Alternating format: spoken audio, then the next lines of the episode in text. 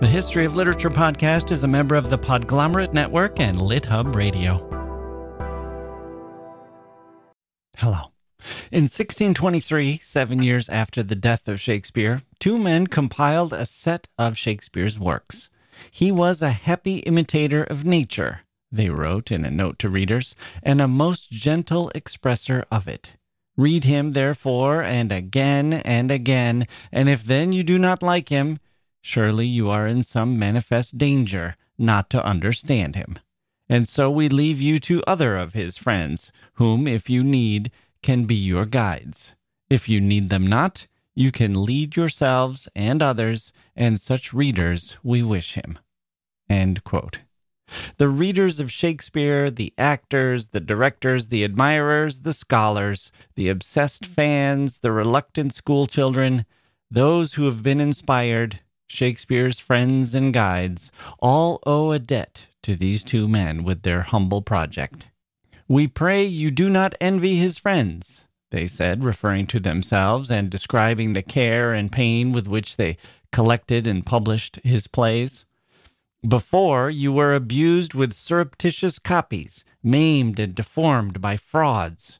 We did it to perform an office to the dead they said, to give guardians to his orphaned plays without ambition either of self profit or fame, only to keep the memory of so worthy a friend and fellow alive as was our Shakespeare.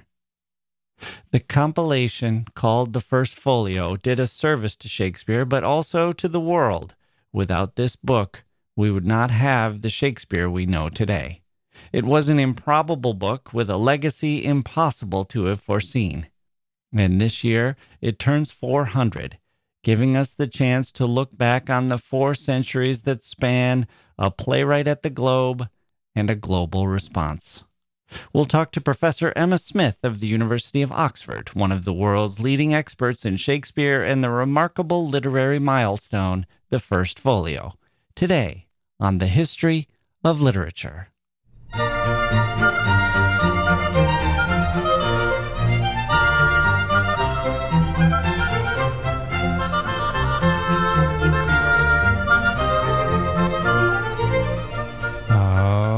Okay, here we go, everyone. Welcome to the podcast. I'm Jacke Wilson. Thank you for joining me today. Emma Smith will be here soon. She's written two books about the first folio. I will ask her about both. I went to see a copy of the first folio here in Washington, D.C. The Folger Library is really a champion when it comes to first folios. They have 82 of them, something like that, about a third of the known surviving copies.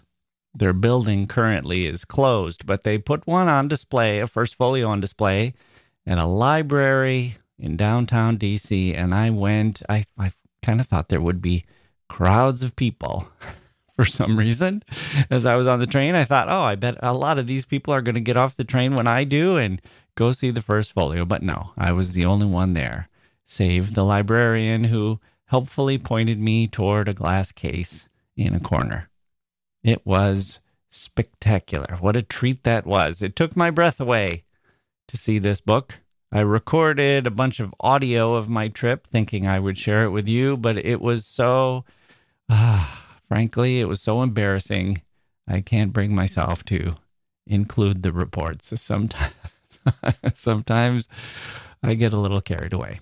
Okay, luckily, I have a calmer head to prevail. Emma Smith is such a wonderful person to talk to. She was here before to discuss her book, Portable Magic, which is a book all about books in their physical form, not the text, that is, but the pages and, and spines and, and art and the magic and mystery that surround books as physical objects and as a device for well what what should we say exactly? A device for communication art spiritual awakening sometimes horrors.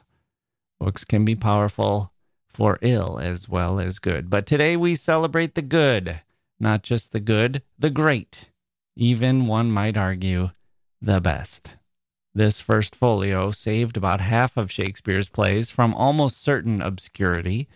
But now I'm getting ahead of myself. Let's bring out the expert, Emma Smith, to tell us all about what this book is and why it's so important. And then, because we are generous here at the History of Literature, we're going to throw in a little bonus content. We'll hear from Luke Parker, expert in Nabokov, to see what Luke would choose as his last book. Will he take Lolita or Pnin or Glory or something else? Pale Fire, maybe? Or select a different author altogether. We will find out. But first, we'll find out about Shakespeare and the First Folio. Emma Smith is next.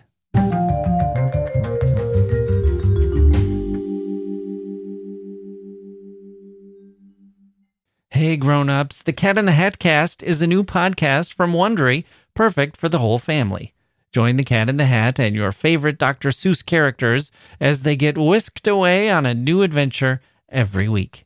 Fish dreams of creating his very own polite and quiet podcast. That is, until he gets a surprise visit to his Fishbowl podcast studio from the Cat in the Hat himself. And it becomes very clear that the cat has other plans for the podcast, and those plans are the opposite of quiet. The cat may be disruptive, but it turns out he's also a great help to get fish out of all kinds of predicaments. Bursting with music, silliness, and rhymes, the Cat in the Hat cast encourages us all to find fun that is funny in every episode. Sing along to new favorite songs, try your luck at Titanic tongue twisters, have some fun with wondrous wordplay, and most importantly, bring your family along for all of the adventures in the Cat in the Hat cast. Follow the Cat in the Hat cast on the Wondery app or wherever you get your podcasts. You can listen to the Cat in the Hat cast ad free right now by joining Wondery Plus in the Wondery app or Wondery Kids Plus in Apple Podcasts. Okay, joining me once again is Emma Smith, professor of Shakespeare Studies at Oxford University, who was here before to discuss her book Portable Magic, a book about books rather than words. She's here today to discuss one of the world's greatest books, which also contains some of the world's greatest words Shakespeare's First Folio, which turns 400 this year. She's written two books about Shakespeare's First Folio The Making of Shakespeare's First Folio and Shakespeare's First Folio Four Centuries of an Iconic Book. Emma Smith, welcome back to the History of Literature. Thanks so much for having me.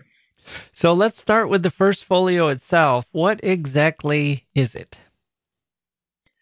The First Folio is the first collected edition of Shakespeare's plays. So it's published posthumously. As you said, it's 400 years old this year, published in 1623, seven years after Shakespeare died in 1616.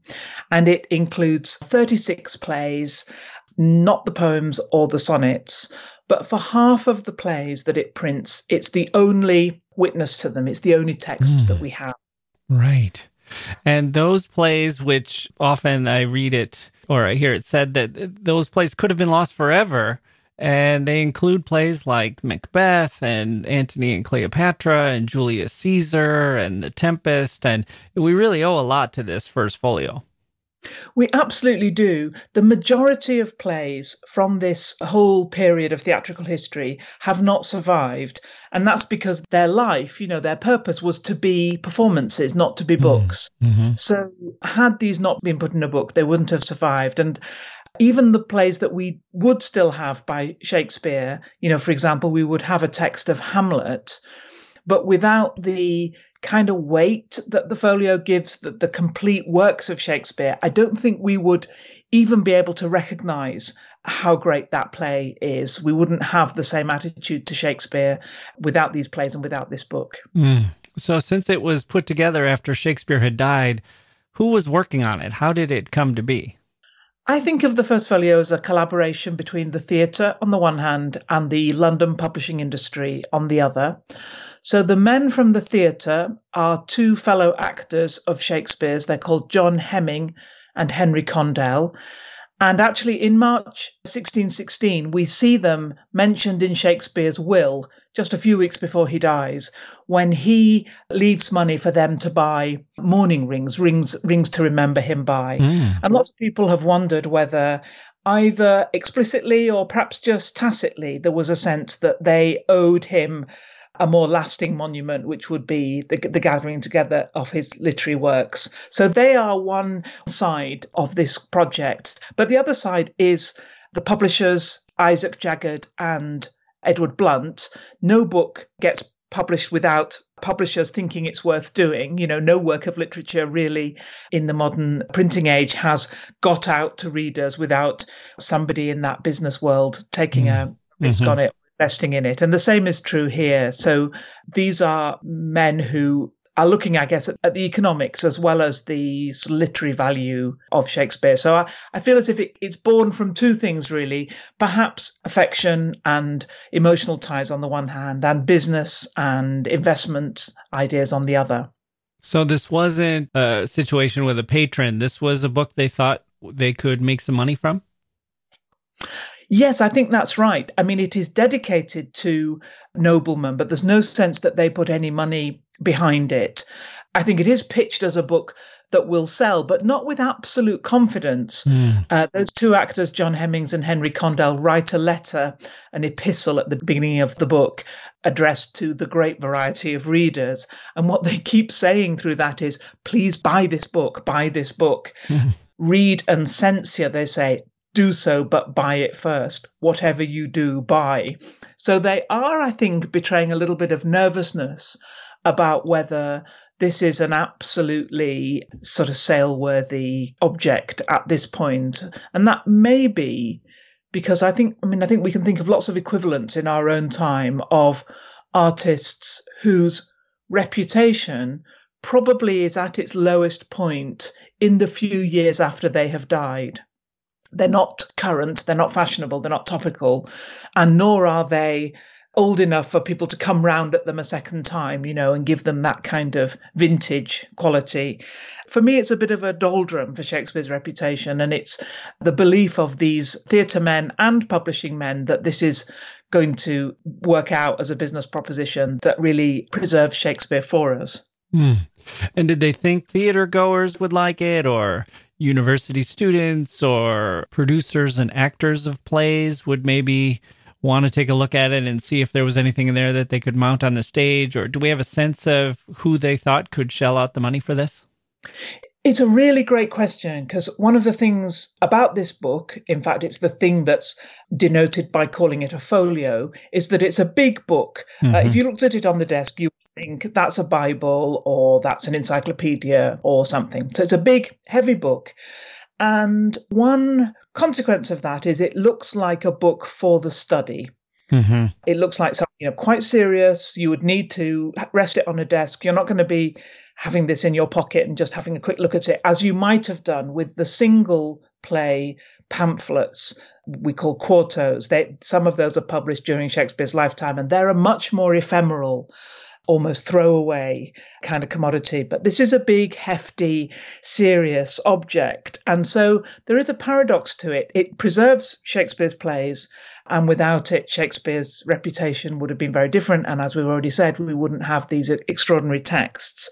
But it also begins the divorce between these plays and the theatre and mm, mm-hmm. really takes a step to establish them as things to read, study, enjoy, dwell on, but also perhaps find hard work, rather than an afternoon at the theatre, which was their sort of predominant mode before this. Right. So the people who buy it then, I think, are people who are buying largely for their library. It's not a very easy book to use for performance, although we've got some evidence that, that occasionally that was done.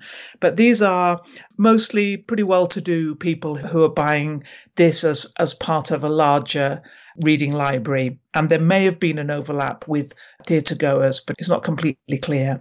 Right. And just how unusual was this? I, I read somewhere that Ben Jonson had a collection of plays, and I don't know how similar that is to the first folio. But was the first folio basically the the first of its kind, or did we see this with other playwrights as well? The Ben Jonson folio is is really interesting. If this book, I said this book has got sort of two parents, the theatre and the publishing industry, and if it could have had three, I think the third would probably be Ben Jonson's folio, mm. because Jonson, who is Shakespeare's friend, rival, uh, fellow dramatist, he has produced his own collection of works in this folio format, printed in 1616. And that is a real first. It's a first for uh, English play texts to be published in this serious seeming format. But Jonson also includes poetry. He writes quite a lot of poetry and his court entertainments, which are called masques. So there is a difference in the Shakespeare folio, which has left out all of Shakespeare's poetry, probably because it, it doesn't seem relevant to the theatre men who have been involved in putting it together. I think Jonson is an influence. It's an influence on the, the sort of layout and the possibility. And it's just, it's possible that hearing that Jonson was preparing his works in this way may have encouraged Shakespeare before he died to think of it for his own works too. Mm. Mm-hmm. So, and maybe to have suggested to the two who ended up working on it. Yeah, absolutely. Uh, and Ben Jonson is very visible in the first folio. He writes, in fact, the first words of this text are actually a poem by Ben Jonson, which is opposite the title page.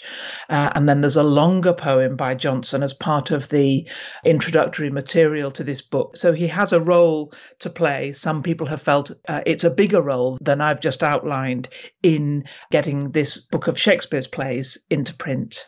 Right.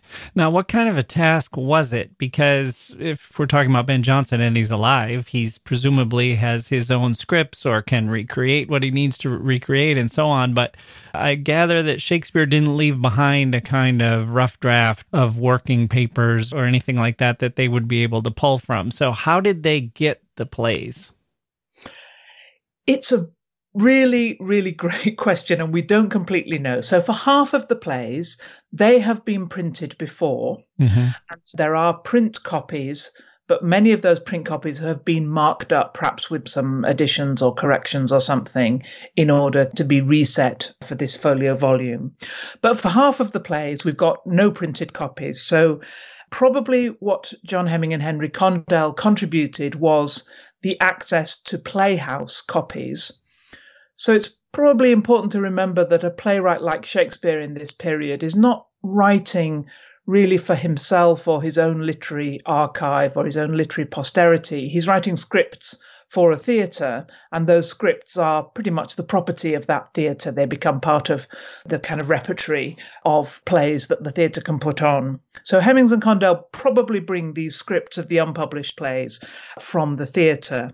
And I think once we start to remind ourselves that Shakespeare's plays were originally what we would now call scripts, that immediately for me makes them a bit more fluid, a bit less fixed and a bit less final, more a kind of instruction or an in, mm. enabler for performance rather than a text primarily f- for reading. And so some of the differences and questions there are about Shakespeare's texts in print probably come from the sense that the underlying scripts, none of which have survived, were working documents in the theatre. And they were documents that probably did get updated when the play was revived. New jokes, a different actor playing a particular role might have a slightly different take on it. Maybe it needed to be shorter. Maybe it, there was one aspect that didn't seem quite so relevant anymore. So those scripts that come from the theatre are probably, as I say, documents that have a sense of the play as a moving property rather than a fixed text. Mm.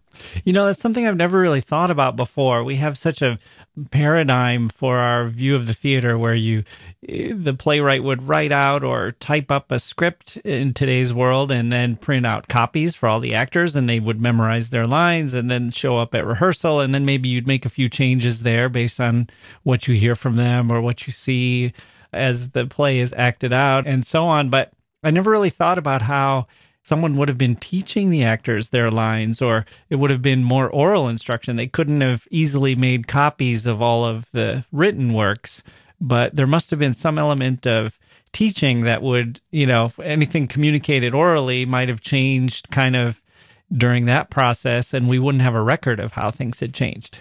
Yeah, absolutely. You're so right. I think that it's really good to remind ourselves that actors in this period never saw the whole script as a written document. They got their own parts, what are called cue scripts. So they got the lines that they were going to deliver, plus the two or three words that was the cue they needed to listen to mm-hmm. in order to get that. So you're right that there aren't copies of the plays circulating, just being able to print out or run off on a photocopier has made us much more careless, hasn't it? If you had to copy out each of the documents right. that you right you know so, sort of distribute you'd probably be a bit more circumspect about how many really needed to have one you need to have a few monks on staff Exactly. There was a scribe, there was most definitely a scribe in the theatre who was doing office work at this time was to be a scribe, you know, copying things out. But you're also, I think, really interesting about the role of the play script or the play text in, in our modern theatre. Because at that point you just described when the, the playwright gives out the script to the actors, probably at that same point they send the script to be published as a book to coincide or maybe they already have done to coincide with the performance, you know, so you can buy the script when you go to the theatre. But that script then won't take account of the things that have been changed during rehearsals. So the script will already, on the very first night of rehearsals, in most cases, be slightly different from the words that you hear if you go to the theatre. And that's, I think, anybody who's involved in theatre recognizes that's part of the, the magic of it. And I think if you're a playwright, you have to accept that that your every last word and every last phrase as you have written it is not going to find its way uninterrupted into the theatre. That's just not how it works. Right. And then we get the first folio which kind of preserves these words and gives them a kind of formality a kind of heft or a kind of imprimatur stamped on them, although Shakespeare didn't get a chance to review it and endorse and everything like that. But I gather that scholars can also find some earlier examples or some later examples and kind of have come to view the first folio as what you'd call it an excellent starting point and maybe with revisions to the first folio based on some other sources we generally are on our way to having something that we feel comfortable is is pretty close to what Shakespeare would have written. I think that whole question of what Shakespeare would have written and what we're trying to get back to in those kinds of discussions is just such a fascinating one. So, are we trying to get back to the play as it was first performed? And we've already sort of talked a bit about how that might not be exactly the way the writer had written it down. Once the actors get hold of it, once it's there in performance, it changes a bit. Do we think that an author like Shakespeare can change his mind? And in that case, do we mm. think the first draft or the latest one is the most relevant? Mm. Yeah. Are we looking at the plays as the theatre company of the King's Men have kept them updated so that they are current for performance? Or are we trying to get back to how this play was performed in the autumn of 1595 or something? Right. It's a really, really fascinating question, what we're trying to get to. And it, in some ways, it boils down to whether we think Shakespeare is a playwright in a collaborative mode like the theatre or really if he's a poet. Mm-hmm. We would think about a poet, yes, every word they have chosen is absolutely the word and we, you couldn't possibly change it. I don't think we would think that even now about about a playwright necessarily. Right, but we would tend to value Shakespeare's ideas more than, let's say, a, a, director who wanted to cut things for time, or or some anonymous actor who doesn't like the way some of his words sound coming out of his mouth, and they make changes to it, or something like that. We would want it to be as close to the original source as possible. But on the other hand, how do you know that this wasn't a change that Shakespeare himself thought, "Oh yeah, that's better," or "I have a, a better idea for this," or "I think this is dragging on a little too long. Let's tighten it up and and so on. Yeah, you're absolutely right. I mean, there's a really good example in King Lear. So, King Lear was printed as a single pamphlet play in 1608. So, quite relatively close to the time when it was performed before King James. And then it's published again in the 1623 folio. And these are different texts. They're different in hundreds of small ways, you know, a word changed or, or, or something. And then in some larger ways, you know, whose speeches are given to, some scenes that are in one version, not the other, and so on. We've had lots of goes at explaining why are these two texts different. And if we could work that out, then we would say, well, which is the right one? You know, which is the mm. nearest uh, to Shakespeare? And I think what most scholars, although not everybody, has come to think is these are both Shakespearean plays and they represent the life of a play called King Lear at different points and one might be a version for one context and the other is one that Shakespeare continues to work on. Maybe he's not quite satisfied with it. Maybe he has something particular in mind where he needs King Lear to be performed again in, in a slightly different way. But we've come to think, which is one of the things that the first folio maybe threw us off a bit. We've come to think that Shakespeare did revise his own plays, whereas what Hemming and Condell tell us in the beginning of the first folio is that he didn't and that he mm. wrote like a genius. It just popped fully formed out of his head uh, onto the paper. And they say, We have never had a blot on his papers. You know, there's been no second thoughts, no crossings out, no revising. Now, that seems probably unlikely to be true, but it began a myth about that made sort of Shakespeare's writing practices seem different from every other writer there had ever been in the world who right you ever see writers' drafts and manuscripts, you see the craft and the time that it takes to draft and redraft and, and get the right word or get the right structure. Right. And didn't Ben Jonson say, I wish there were a few blots? yeah, Woody had plotted a thousand. yes, uh, yeah. Jo- Jonson was really one of those. Um, they didn't have the word frenemy, but I think he kind of was one of those friend enemy uh, figures. yeah, absolutely.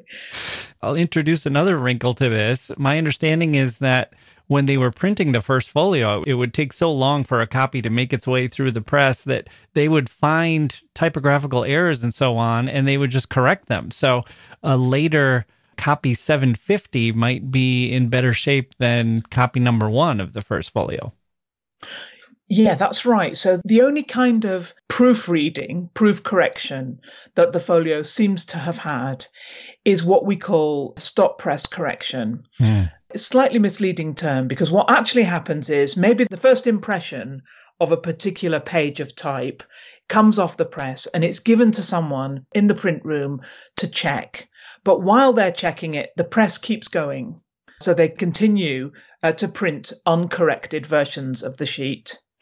And then when the person comes back with corrections, they stop the press, open it up, open up the case that's got the type in it, make the changes, tie it all back down again, you know, firm it all up and carry on. So that means that for the corrected pages in the first folio, any copy of this book will have really a random combination of corrected and uncorrected. Oh, so right. It's not right. true that copy number one is all right. and copy 750 all right. It, oh, they are all a mixture. and even this is partly because time is money, as we know, but also money is money. And the money that was really heavily invested in printing went on paper. Paper was a really high cost in this period. So even the copy that had been checked over and marked up with corrections, even that paper was not thrown away. It was just put in the pile with the others. So we now know of six marked up with corrections sheets in copies of the first folio. So they show us how the book was corrected. And they also show us, which anybody who's been involved in proofreading any document will recognize that if you correct an error, you usually make another one in the you know in the course of doing it. So something there's something right. else you don't see, or you push something else out, or something like that. So we see this is a book with millions of words and with thousands of errors. That's just the way of it, just you know, just as it would be. But it, it is kind of fascinating to see the work that's been done, not consistently through the whole book, but particularly on the tragedies, uh, the last section of the book that's been done to uh, to check it over for errors. Right, and they missed a couple of plays or plays that we believe now were written by Shakespeare. I guess Cardenio and Love's Labor's Won. Do we know why they missed those? Were those not attributed to Shakespeare in, in their time? We don't know. So these two plays, there's evidence that they did exist and that they were by or at least in part by Shakespeare, but they have not been printed and therefore they don't survive.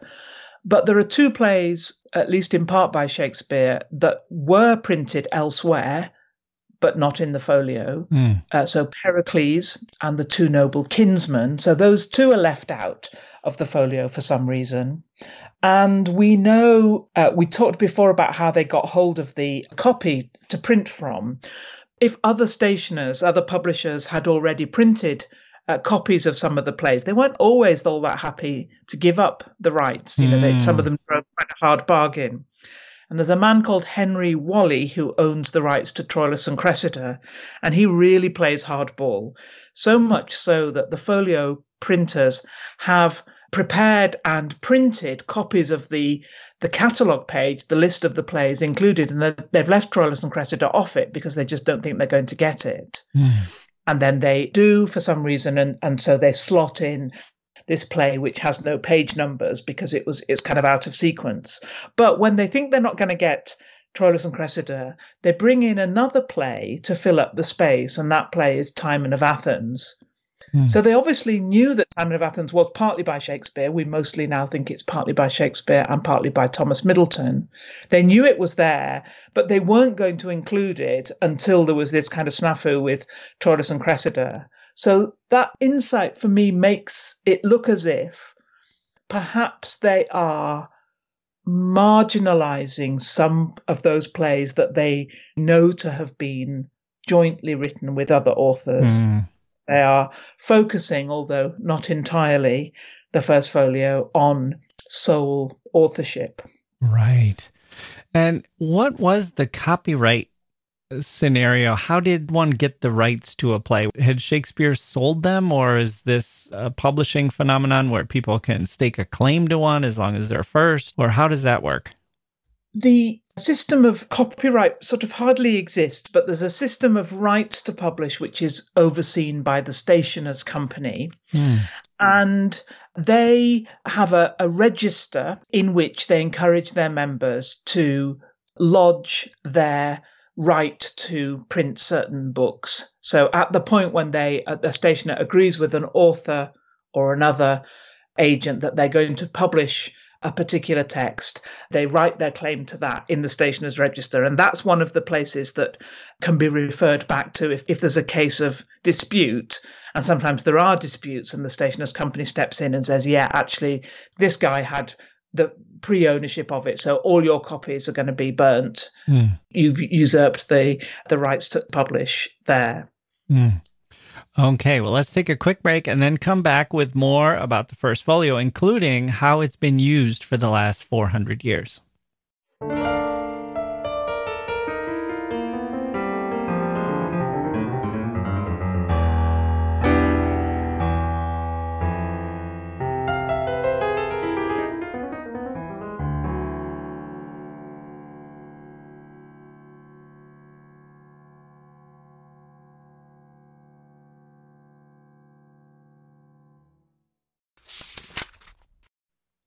Okay, we're back. Emma Smith, what happened next to Shakespeare from a publishing standpoint? Were there subsequent folios or did the individual plays start to become published and more widely available? Would you say that the, the market was flooded or did the first folio kind of stand as the only thing we had from Shakespeare in terms of a, a book you could buy for some amount of time?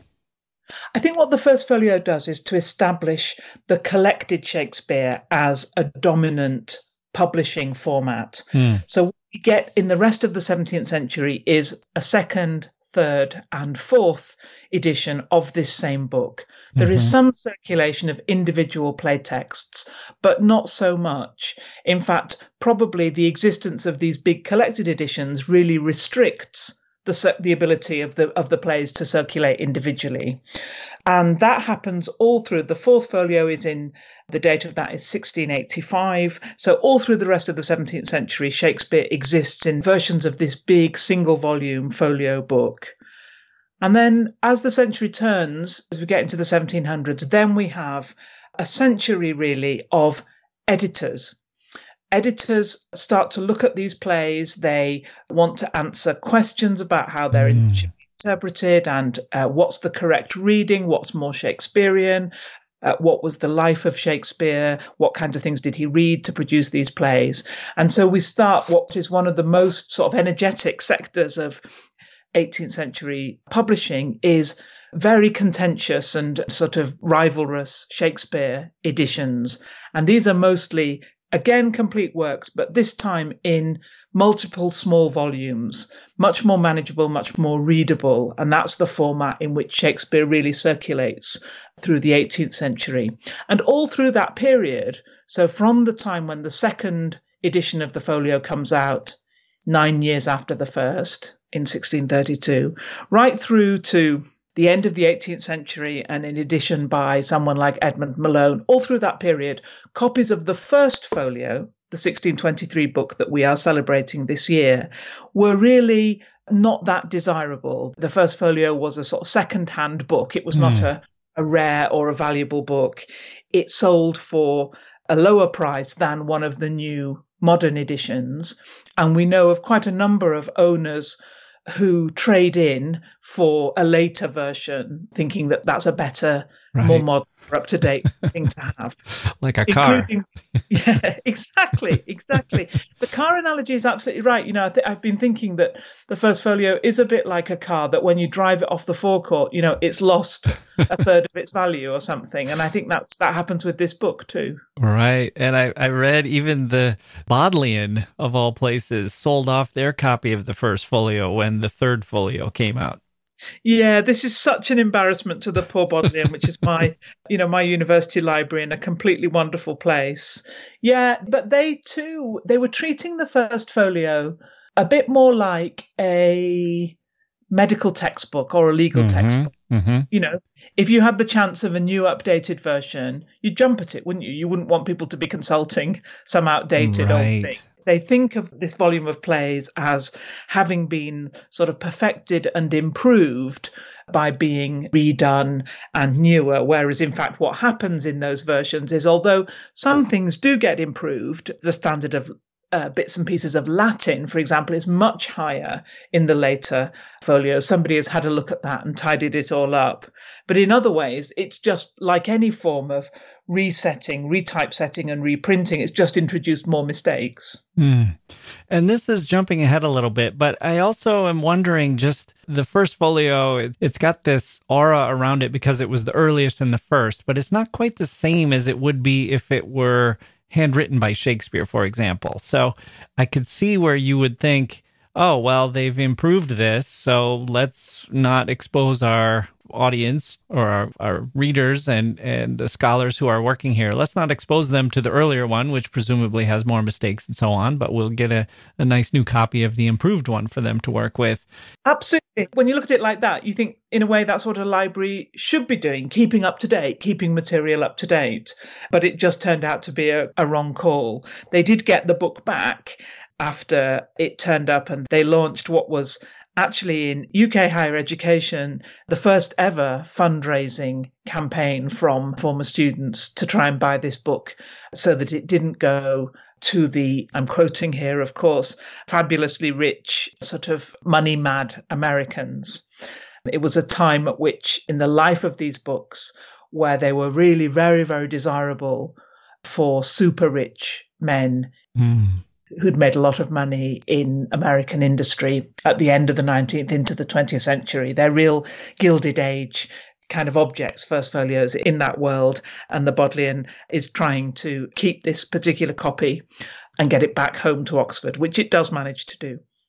It is a little less interesting to me once it became such a collector's item that it was kind of the subject of auctions and and so on. And what I love are the copies that you were tracing for your book that would have annotations or markings or or a sense that this was just a, a book in a library or a book in someone's private collection, but they were really using it, that it was them taking in Shakespeare and seeing what was there rather than oh this is a good investment or this is I'll I'll own one of the rarest things in the world or or something like that but what were you finding as you were tracing the individual copies for your book I absolutely agree with you. I love that period, that first century probably of the life of these books is a century in which they circulate pretty well in sort of well to do, but not by any means super rich households.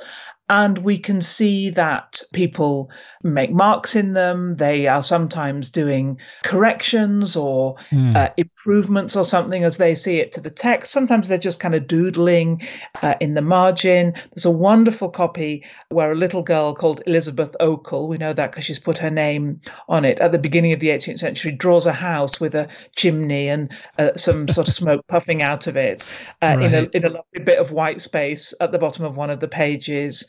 There are a couple of my favorites are the number of copies that have um, a cat's paw uh, walking across the book, um, or one of those really telltale, you know, the circle that's round the foot of a wine glass. Mm, yeah. There's one of those in one of our library copies, which I enjoy very much. The idea that you would have put your, this is a big book, and you might have put, put a glass down or made, made a mark on it. And you're right, this is all a period where people are not afraid, they're not in awe, they're not reverential about this book or its contents. And so, because of that, we get a whole host of information and insight into people's lives. We get people who are doing little sums or drafting out letters or bits and pieces like that, doing doing sketches signing their names, uh, as well as you know sorting out, pulling out the quotations that they think are most valuable, most interesting, giving a little bit of commentary about whether they think the plays are any good or not. So it's an, amazing reception history of, of Shakespeare, but much more as well. Right.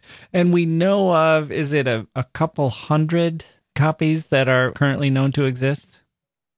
Yeah, we've got about 230 copies. The uncertainty is that some are really amalgamations, pretty much of single leaves. Oh. Mm-hmm. There's a point this book was so valuable that you could buy a bit like has happened to the Gutenberg Bible as well, you know, a single leaf mm, uh, mm-hmm. or a couple of leaves or something that you could buy. And some of these are, are really just sort of put together again from those kinds of quite separated sheets. But yeah, we've got a good number, and it's a good thing to remind ourselves that this is not a particularly rare book by the standards of the early modern period. It's much less rare than the those individual quarto texts, for instance which often survived just in two or three copies because they were so relatively fragile and easily lost, easily forgotten about. Whereas this is a big book that's being kept quite safe on library shelves and in many, most cases actually, is in pretty good condition. Right. So even if you, whatever you thought of it, it, it just the size and the weight and the heft of it would suggest you weren't going to be casually tossing it around or tearing it up or just forgetting about it during a move or something. But Absolutely, it would be exactly. Yeah. yeah, we've got big books like that, haven't we? We may never even look at them, but they're somehow there. They can't be lost. They're there on the shelf, and there they sit. You know, decade after decade. Uh, and certainly for some first folios, that was also the case. So the size is a really important part of the survival of copies of this book, but also the survival of Shakespeare's reputation and, and Shakespeare's availability for performance and, and study and so on. Now, I was reading about one first folio that was discovered in, I think, April of 2016, and it had just been uh, found in a house. And then I saw in this article I was reading it was authenticated by Professor Emma Smith of Oxford University. Uh, so, is this something, is this a side gig of yours that they call you in when they find first folios or suspected first folios on a, a shelf that's been, uh, or a school library or something? I wouldn't yet say I wouldn't say it in the plural, but certainly that was uh, that was an extraordinary. I think that's probably a once in a lifetime gig. Yes, it's interesting. This was found in a library. You might think that's not very surprising. Been found in a, a library of the Bute family. Uh, on a Scottish island just off the west coast of Scotland. And in fact, to be fair to the Bute family, they were pretty clear that they had it. They felt sure it was a Shakespeare First Folio. And they asked me to come and look at it. And I said, I don't believe it is one. I think this is a book that has been so studied, it's been so valuable. We've got all these different lists of from different periods of who owns them and where they are. It's just really not possible that mm. one hmm. would be in sight all this time. But anyway, I was persuaded to go and have a look, and I was absolutely and utterly wrong. it was indeed a first folio. Interestingly, split into three volumes. The title of the book Master William Shakespeare's comedies, histories, and tragedies sounds a little bit as if it could be sort of three volumes uh, for those three genres. And in fact, this copy in the 18th century had been split into three, but it was a, yeah, a pretty amazing experience. Yeah. Did you have any anxiety about that? I hoaxers are so good. I, I wonder if you felt like you would know it immediately or if there was anything in particular you thought you could look for or if you just could tell from your work uh, based on going through lots of first folios before that you would be able to spot it if somebody was trying to uh, invent a new first folio. Well, I did feel very, very nervous about it. And in fact, the reason that the timing of, of the sort of announcement of this discovery was about sort of eight months after I'd first been to look at it because I needed to make, I knew I didn't have all the information to authenticate, and that's information about watermarks. For instance, we know from all the extant copies what the range of watermarks are in the Jaggard print shop paper stocks for this book. So that's a very, very, it's very difficult to, it's pretty impossible actually to fake a watermark because it's the, it's deep in the composition of the, mm. of paper. Mm-hmm. You can yeah. see it shining a light through the paper usually. So I didn't have with me, I don't just have on the at top probably somebody does somewhere, but I don't have in the top of my mind what all these watermarks are. So I knew I needed that list, for instance, and various other kinds of documentary lists. So, so I needed to go back and do the authentication properly. But I felt absolutely sure when I went that it was going to be a fake and that they were going to hate me forever because mm-hmm. I was saying, I know it looks like it, but really it isn't, and this is why, and this is why, which was partly why I hadn't want to go and kind of rain on their parade.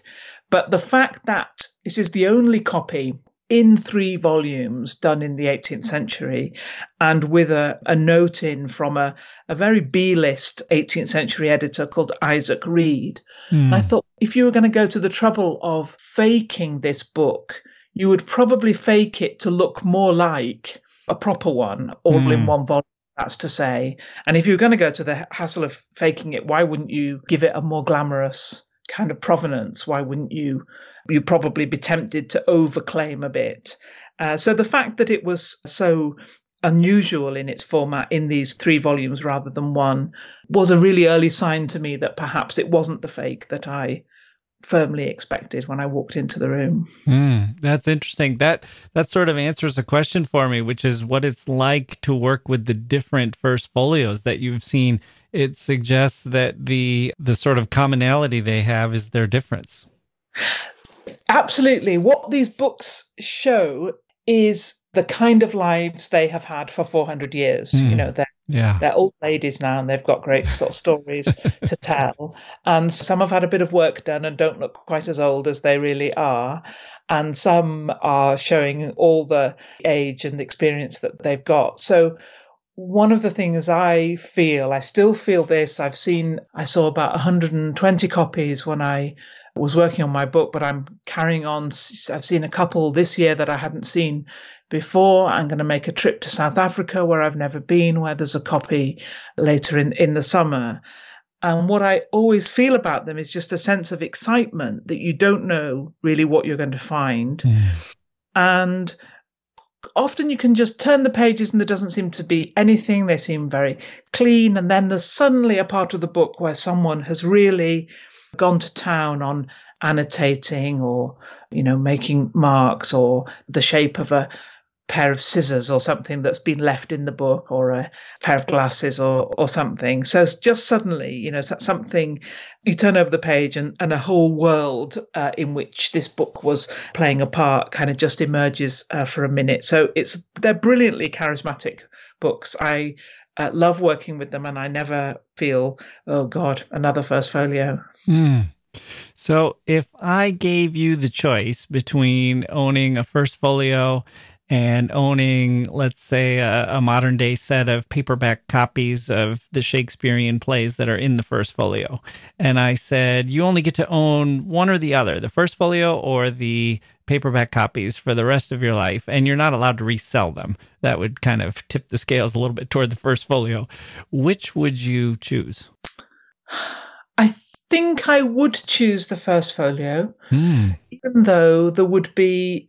It's a really, it's a, it's a really difficult question because Yeah. if you strip, it's a really smart question too because what you're doing is pointing out that in some ways the contents of this book, as in the formal contents, the plays of Shakespeare, are not presented here in their most usable form. And if what you're interested in is what do these plays say and how might you put them on stage or something, then the modern paperback editions would be much, much better at doing that. So I wonder if that's me talking myself round to saying uh, I would have those modern paperback editions. I can't believe that I would pass up the, the chance to have a first folio. And I think what I would spend my time on is some of the things that editors used to call accidentals or incidental material. That's things like stage directions or the little prefixes before a speech uh, that tell you who is doing the speaking. And these are things which just tend to get edited into conformity, uniformity by modern uh, editions. And they're often very sort of quirky and strange. I think a lot about a stage direction in Coriolanus, where the stage direction is the stage is as if it were the Roman Senate. You think that's quite interesting, isn't it? It's not. It is the Roman Senate, Hmm. but as if it were. Uh, and some of those little sort of itches, I think I would enjoy. So, so yeah, I'm gonna I'm gonna stick with my initial gut reaction, which was first folio. Okay, so I gave you the choice of portable magic, emphasis on the portable, and emphasis on the magic, and you chose the latter. yeah, I did. I did. Okay, Emma Smith, thank you so much for joining me on the history of literature. Thank you. And finally, we hear from Luke Parker, author of Nabokov Noir, Cinematic Culture, and the Art of Exile. After I talked to him about Nabokov's life in Berlin in the 1930s, I asked Luke to choose the book that he would like to be his last. Okay, we're joined by an expert in Russian and German and Nabokov in particular. Luke Parker, author of Nabokov Noir, Cinematic Culture, and the Art of Exile. Luke, this question comes from a listener who asks, What do you want your last book to be? This will be the last book you will ever read. You can either choose a book that exists or describe one that has not yet been written. So this will be the last book you ever read is for a reader is a really heartbreaking statement. And it comes with this amazing kind of um, almost like the om- omniscient narrator of our life is Yeah, telling, Right. telling us this. But it got me thinking about Tolstoy, Hmm. who in the beginning of Anna Karenina has this amazing kind of godlike voice that says, Vengeance is mine, I will repay, right? So this makes me think of if something is the last book you'll ever read, this is about this transition from life to death. Mhm. And we've kind of thought about ways in which, as Nabokov says of Pushkin, right, um, a man to whom life and library are one. I think that describes not just writers and artists, it also describes readers and critics Mhm, and book mhm. fans, right? That these works start to kind of mesh with your life Yeah, right. you know, narrating your life in these terms. But at the end of Anna Karenina, there's this incredible sentence that I want to read to you. So she's, spoiler, thrown herself under a train, right?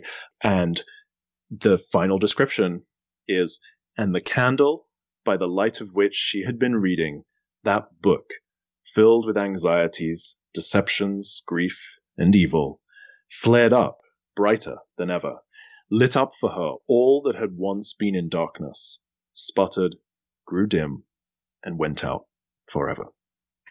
Hmm. For me, I love to read. My life and library are so, so much one. And yet, I kind of feel like if I knew these were my last moments, presumably, right?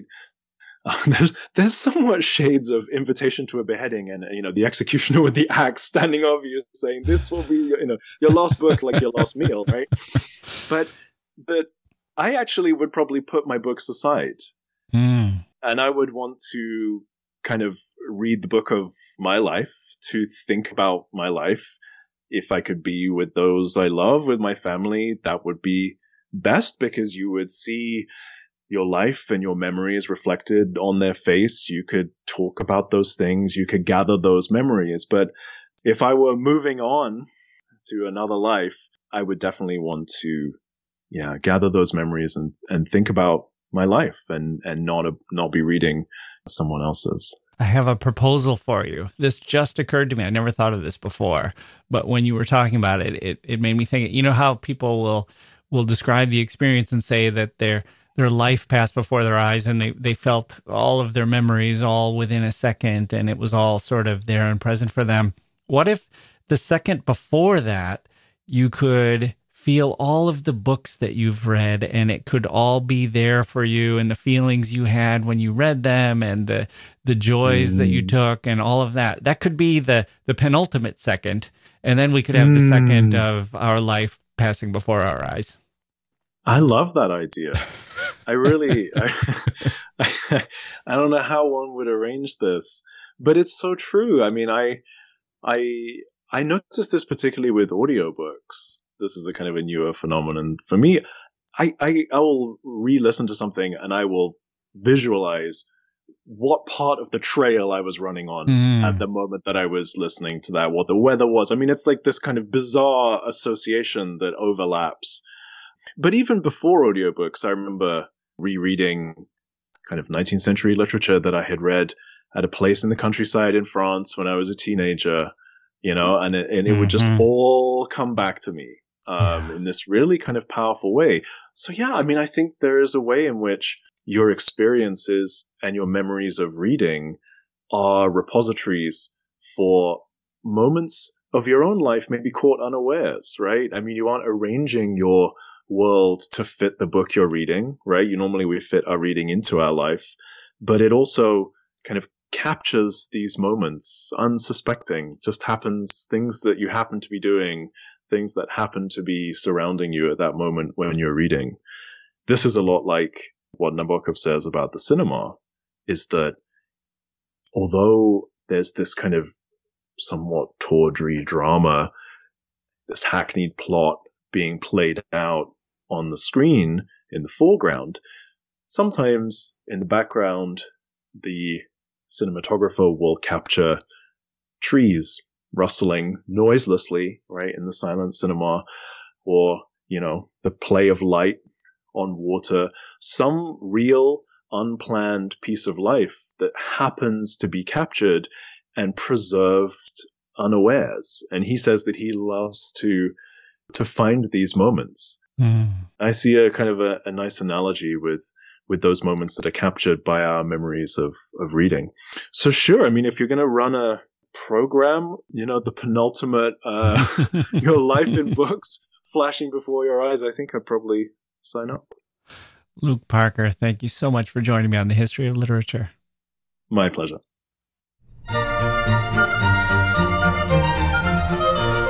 Okay, there we go. That's going to do it for this episode of the History of Literature. My thanks to Luke Parker for joining me for that.